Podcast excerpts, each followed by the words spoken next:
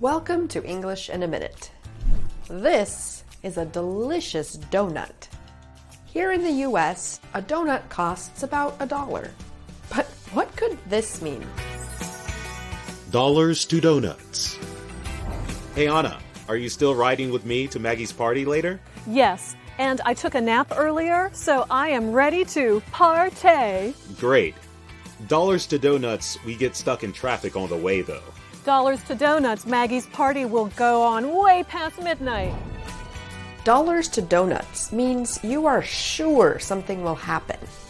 Experts say the phrase first appeared in the 1800s. It replaced similar expressions at the time, like dollars to buttons and dollars to dumplings. And that's English in a Minute.